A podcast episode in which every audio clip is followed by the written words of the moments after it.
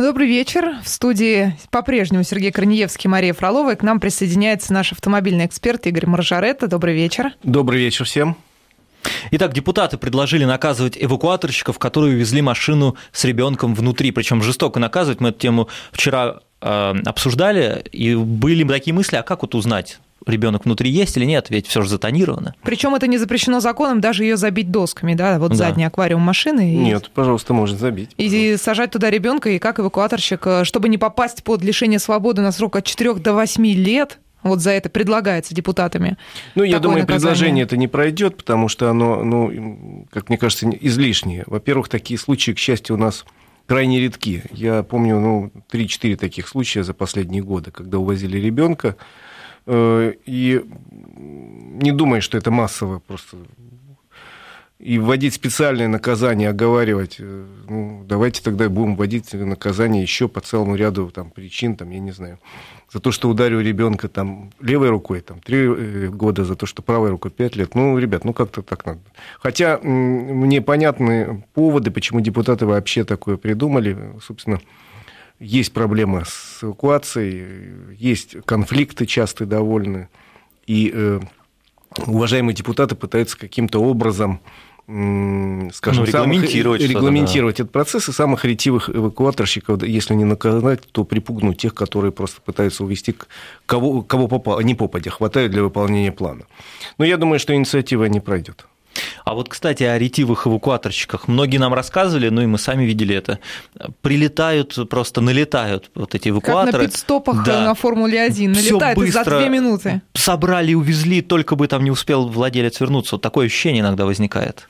Да, такое ощущение бывает, потому что это, в общем, для э, тех компаний, которые работают в Москве, это, в общем, бизнес, работает бизнес-схема. Надо э, в день каждому автомобилю возить не менее 7 автомобилей, а более 8 лучше. И поэтому там, как бы ни говорили, существует план, который надо выполнять, э, чтобы компенсировать затраты на э, лизинг этих автомобилей, на покупку оборудования достаточно дорогого.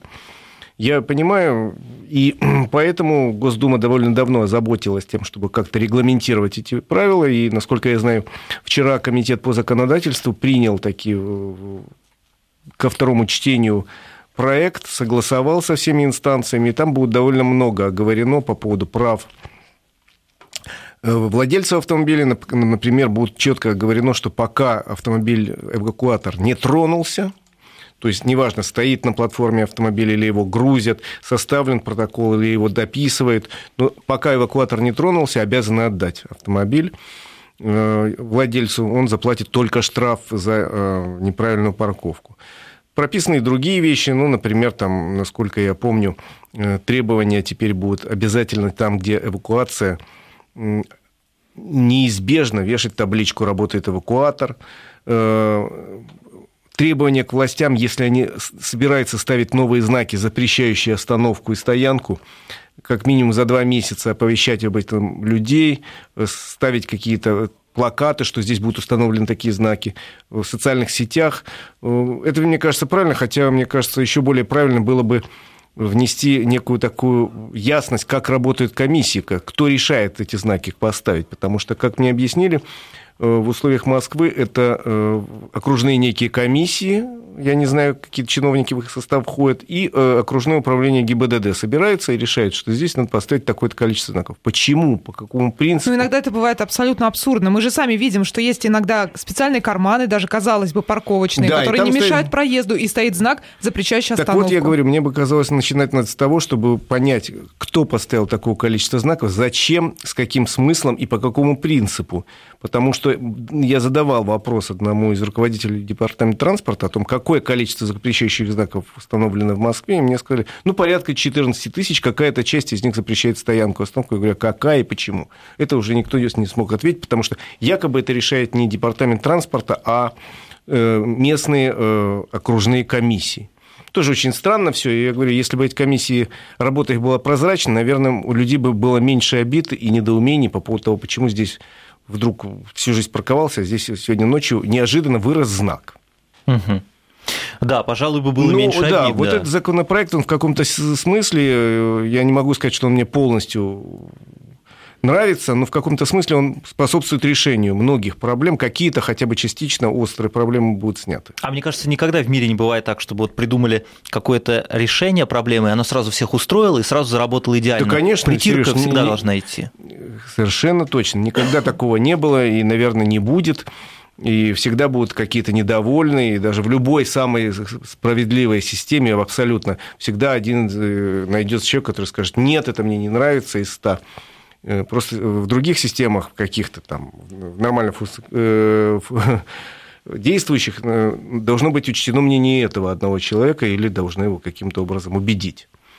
Ну, на моей угу. памяти были такие случаи, когда строили в Подмосковье дорогу, и там человек уперся, допустим, один. На Ярославке был такой случай. Сказал, и дорогу строили, строили в объезд одного дома, да? Нет, я свой дом не отдам. Ему предлагали большие деньги. Нет, я не буду. В общем, стройка зависла на, на какое-то время, достаточно долгое, пока, в общем, ему не удалось уговорить. Он в конце концов ушел.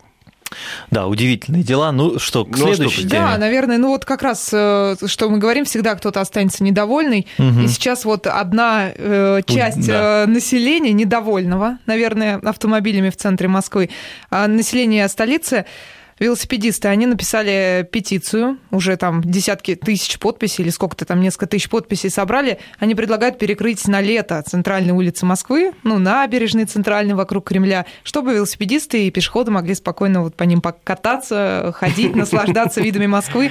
То есть вот эти вот центральные, я думаю, что имеется в виду внутри бульварного кольца. Я надеюсь, потому что, что машин Садового, да. предполагается и так мало, все уезжают, сами ну, мы знаем, знаете, что летом легче ездить. Да, не так-то их мало машин, потом для... Ну, мы видели сами, да. конечно конечно. Для велосипедистов, собственно, в Москве довольно много делается последние годы. Но они хотят больше.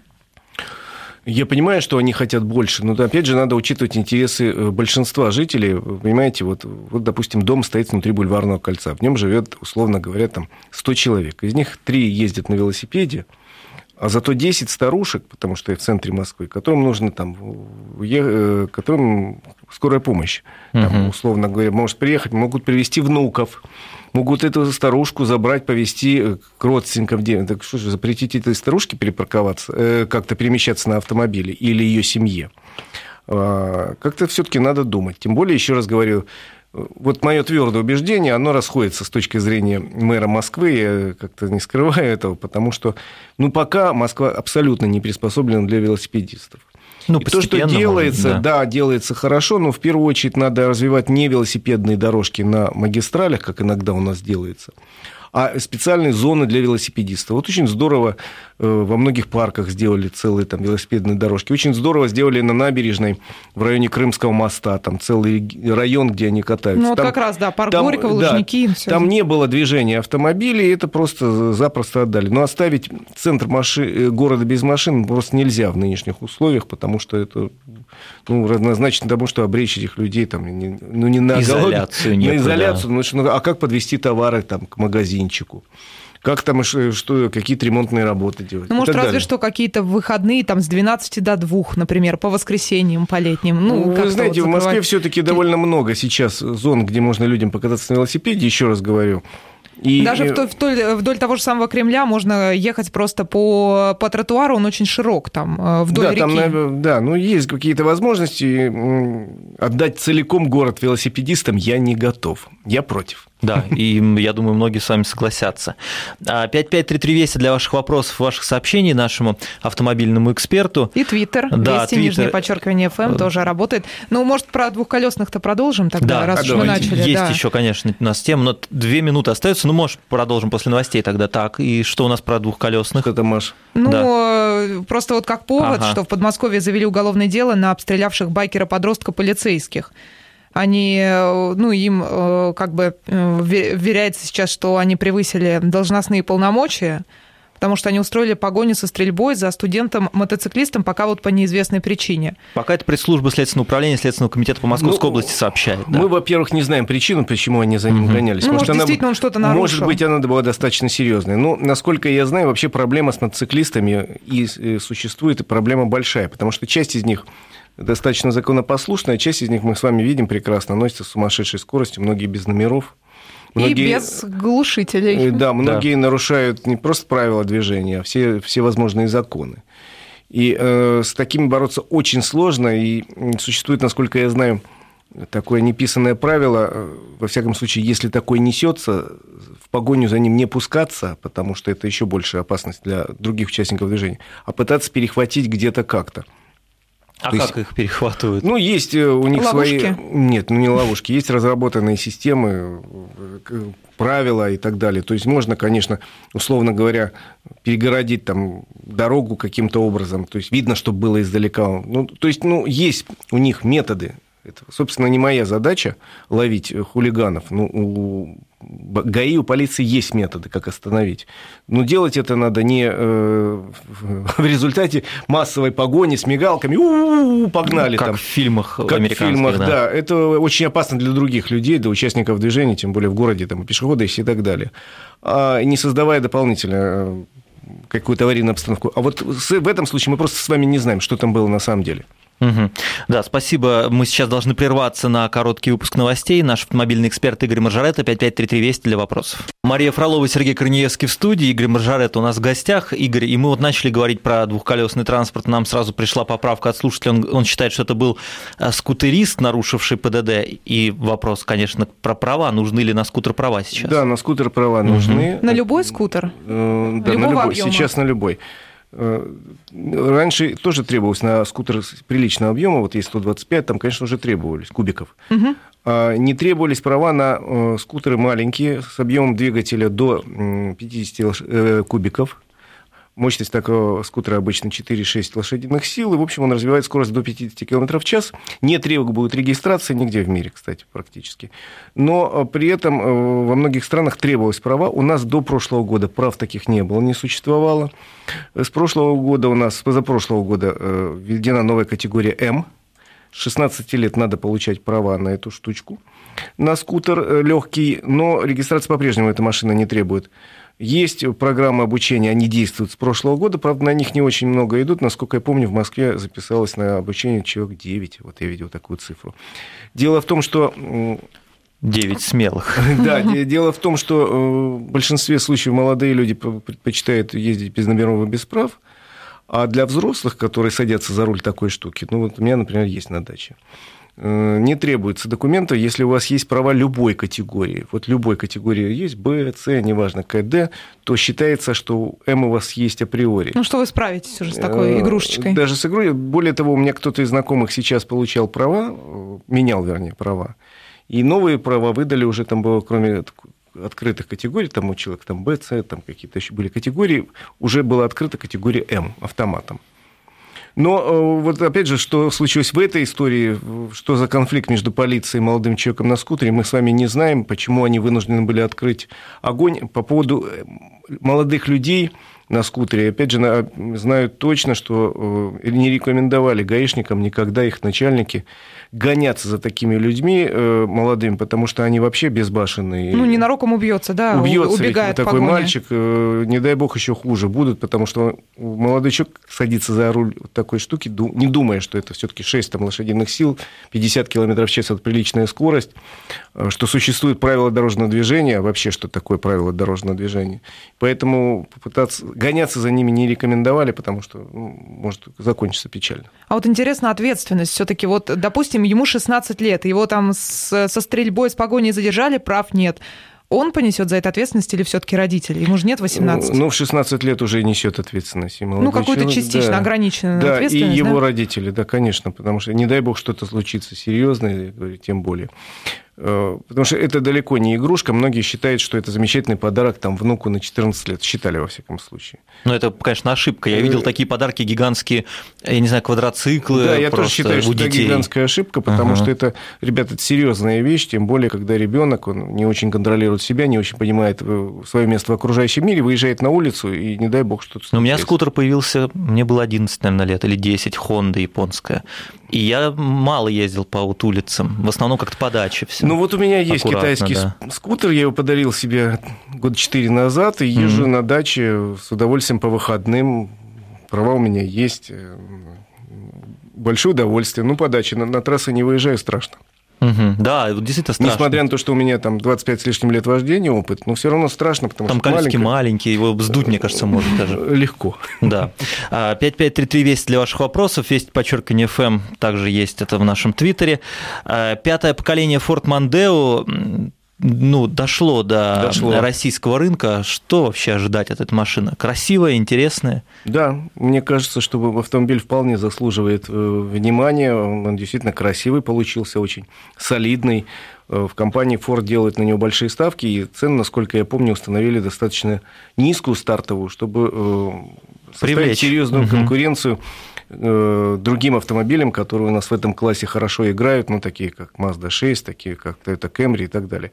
То есть, ну, Ford вполне серьезно заявил еще с полгода назад, что они ни при каких обстоятельствах с российского рынка не уйдут.